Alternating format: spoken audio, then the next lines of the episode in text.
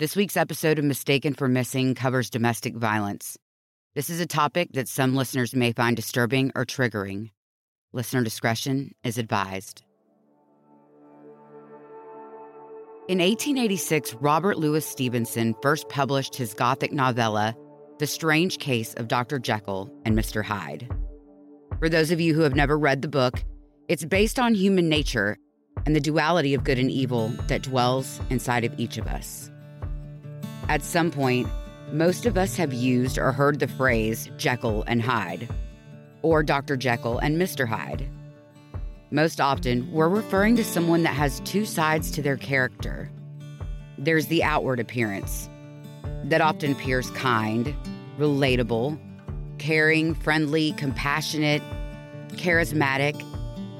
And then there's Mr. Hyde Mr. Hyde is hidden far away from public view.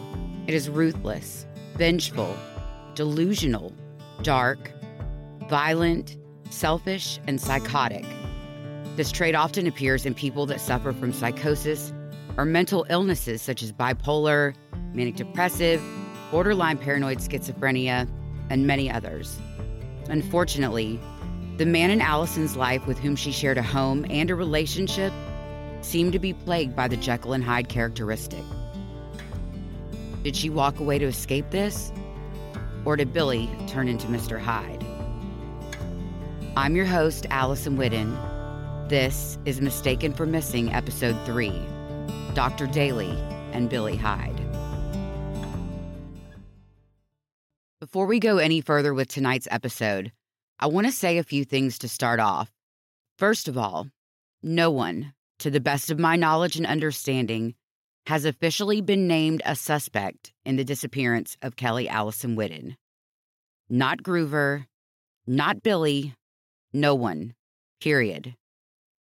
Of course, I would like to ask Bay County this, but again, no response. Second, October is National Domestic Violence Awareness Month. And sadly, this is one of those things that Allison and myself had in common. I'm fortunate enough to be a survivor. But for her, we may never know if this is the very thing that ended her life. If you or someone you know is a victim of domestic violence, there is help. There is hope. Visit ncadv.org for more information and resources. Or call the Domestic Violence Hotline at 1 800 799 7233. William Newman Daly, who goes by Billy, was Allison's boyfriend. The two met on the beach while gathering seashells, which they would later sell to tourists. At the time, the pair were both unemployed. Neither one of them were at a good place in life. Billy was battling with his mental health issues, and Allison was struggling with her addiction demons. They went from homeless and strangers to a duplex as roommates, toying with the idea of romance and working through some serious issues. After a few years of dating, if you will, the couple purchased a home together in Laguna Beach. Now, for me, this raised some questions. It seems like a total contradiction from everything that we know about Allison so far. Jennifer Jenkins, a longtime friend of Allison, spoke with me to give me the rundown on their relationship and what she knew at the time. I should warn you here that the audio quality is not the best. It was raining that day, and the only place that we could interview was in a restaurant, so pardon the background noise, but listen to what she has to say.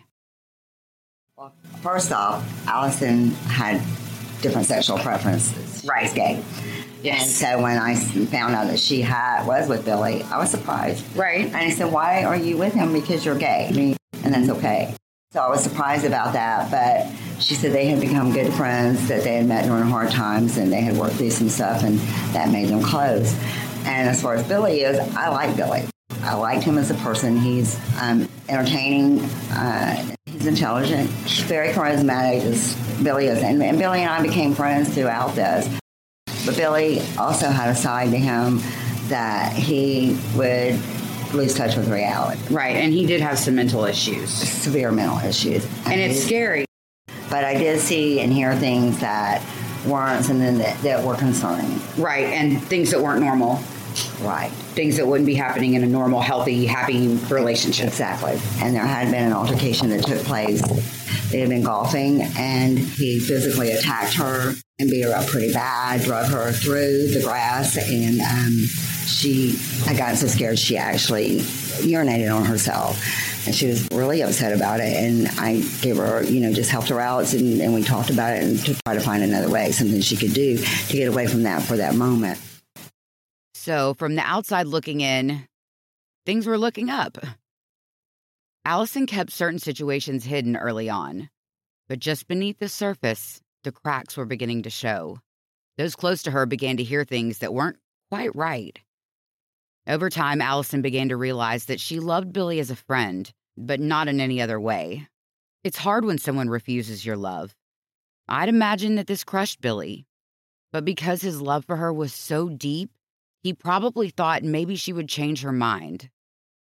When you form a bond like that, going through a traumatic thing or a hard time can really, really deepen your emotions. And, you know, sometimes you just get delusional about what the situation really is.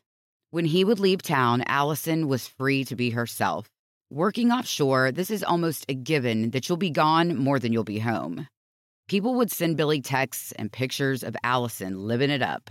And Groover, who you may remember from last week's episode, was one of those that picked at Billy, almost rubbing it in, if you will, that while the cat's away, the mice will play. This constant pattern of behavior would only summon Billy Hyde from his carefully hidden cave. I spoke with multiple people beyond Jennifer and Peggy regarding Billy and his rumored mental health issues. It is my choice not to use their names or voices in this episode. I absolutely do not want to bring any problems to their life. Many wanted to remain anonymous, and some just wouldn't talk at all. That alone should tell you exactly what kind of situation we're dealing with, even all these years later. At the end of April 2015, things had gotten really out of hand. Enough so that Allison was making a plan to get the hell out of Dodge. She contacted Jennifer. It had gotten physical with Billy, and he had beat Allison up pretty bad once again. Jennifer sent the money for Allison to come to her house immediately. Along the way, Allison was detained in Washington County, Florida. On May 1st, 2015, she was arrested for discharging a firearm in public and possession of a firearm under the influence of alcohol. She felt the need to get out and shoot her gun in a heavily wooded area along her route. It was, however, just a little too close to Walmart and close enough inside the city limits that it was illegal. She was booked into jail. When it was time for her one phone call, sadly, she called Billy to come get her out. No one could have ever foreseen that just a year later, Allison would be gone. There are many stories of similar situations. Up until her last weeks, the relationship was tumultuous. People she was close to knew of her unhappiness and her struggles to maintain peace with Billy. Several that I've spoken with recount Allison in tears, saying, and I quote, If something happens to me, Billy did it. This recurring statement came from even folks that may not have been so fond of Allison. We already know that in the days leading up to her disappearance, she was visibly shaken and afraid of something that he had said to her, as told in sworn statements to law enforcement by Groover and his drug dealer. Allison had, in fact, been again making a final exit plan, she had reached out to multiple parties on her support team and told them that once tax season was over, she was getting her bonus check and she was out of there. Let's revisit the issue of Billy's narrative to the police. He says the last time he saw Allison was on April the 8th. You may remember they got into a fight at that Cajun place. Allison lost her shit and left, and that was it. He said he never saw her again while she was moving things out of their house. This is the information also listed on Allison's NamUs page, which is the National Missing and Unidentified Persons System. I am extremely bothered by this. When asked by the police what day he thought was the last time she was at the house, he said he believes it was the 18th. We know that Groover and his supplier both swore the last time they saw Allison was the 18th and the morning of the 19th of April. Okay, so maybe they wouldn't really be considered reliable witnesses in a court of law.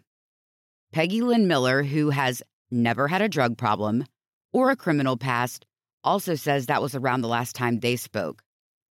And I verified with Allison's former employer, Liberty Tax, that she was 100% there during tax season and she finished it. She was there the last day, which was Monday, the 18th. On the morning of the 19th of April, when Allison left Davis Groover's house, because remember, she wasn't staying at home anymore, she told more than just Groover that she was going to Billy's. She also supposedly left behind a box of paraphernalia. She said to Groover that where she was going, she wouldn't need them anymore. A source who wants to remain anonymous said she told them that she was worried about going over to Billy's and she needed someone strong to go with her. There are no definite answers, not even one, until May 31st, when Peggy reports Allison missing. Allison left with Winston, her dog, her laptop, her guitar, and the gold Ford Ranger. Remember, Groover and Billy live just around the corner.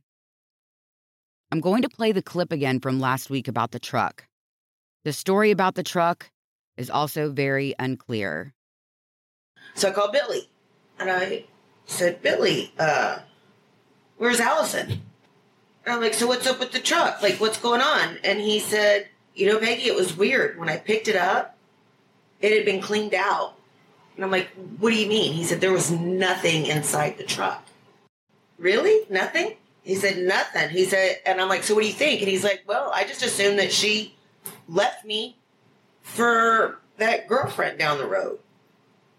And I said, oh, okay. And that would make sense. You know, she had somebody else, okay. And the truck's in his name. She's not a thief. The truck is in his name? Yes. Hmm. No, he let her drive it. He gave it to her, but the title never got signed over. Was not legally Allison's. It was Billy's. It was his truck. It title's in his name. And so he I, never signed that title. That's what over. I was wondering. When police asked Billy about what she drove, he pointed outside and said, There it is. He told police that it was towed from the Beach House Bar on Front Beach Road, and he had to go pick it up from some tow company over in the industrial park. No date of the actual tow was given, as far as I can tell. Everyone I have spoken to said this is a huge red flag. Allison absolutely hated and detested the Beach House Bar. She, if she was going to any place, would damn sure never be found in there. Billy told officers that he assumed she had been arrested, and he called jails and even hospitals with no information available to him.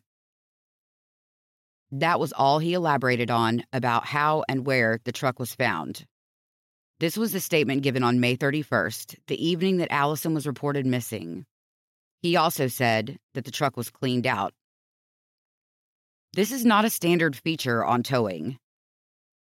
I also know for a fact that the truck was never forensically examined. Did you hear me? I said it was never examined. It is everything that happened after this interview that made Billy go off the deep end.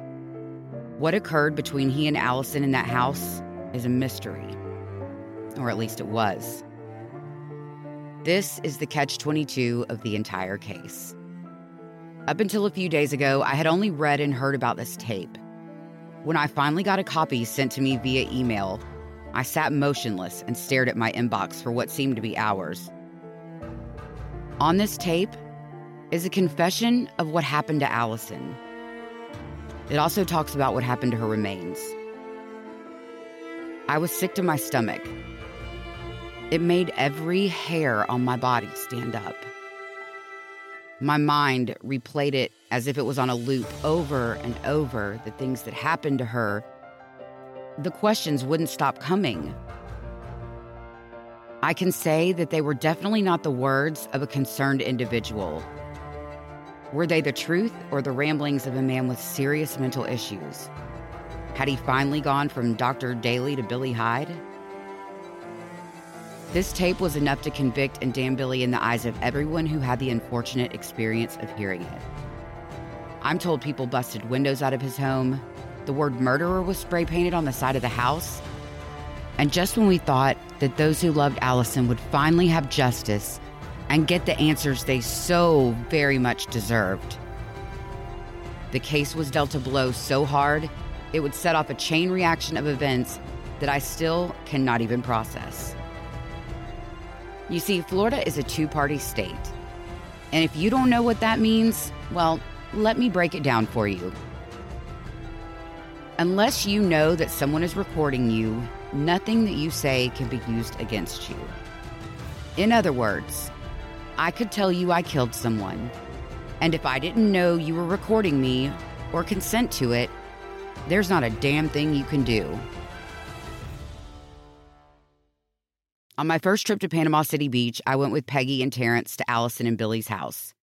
Since the two had been close with Allison and stayed in touch with Billy, I figured they would be most helpful when it came to approaching this delicate subject.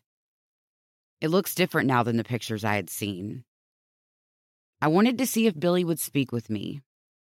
Peggy and Terrence went to the door, knocked, and were greeted by Billy's roommate. He was offshore. But she assured them that she would pass the message along. When they came back to the car, I was kind of relieved. But I wanted Billy to know about the podcast. I didn't want him to hear it from anybody but me. I didn't want him to be blindsided by the fact that someone was doing a story about her disappearance, and he's very much a part of the story, guilty or not. I know what it's like to be labeled for something you didn't do criminally. Changes your life.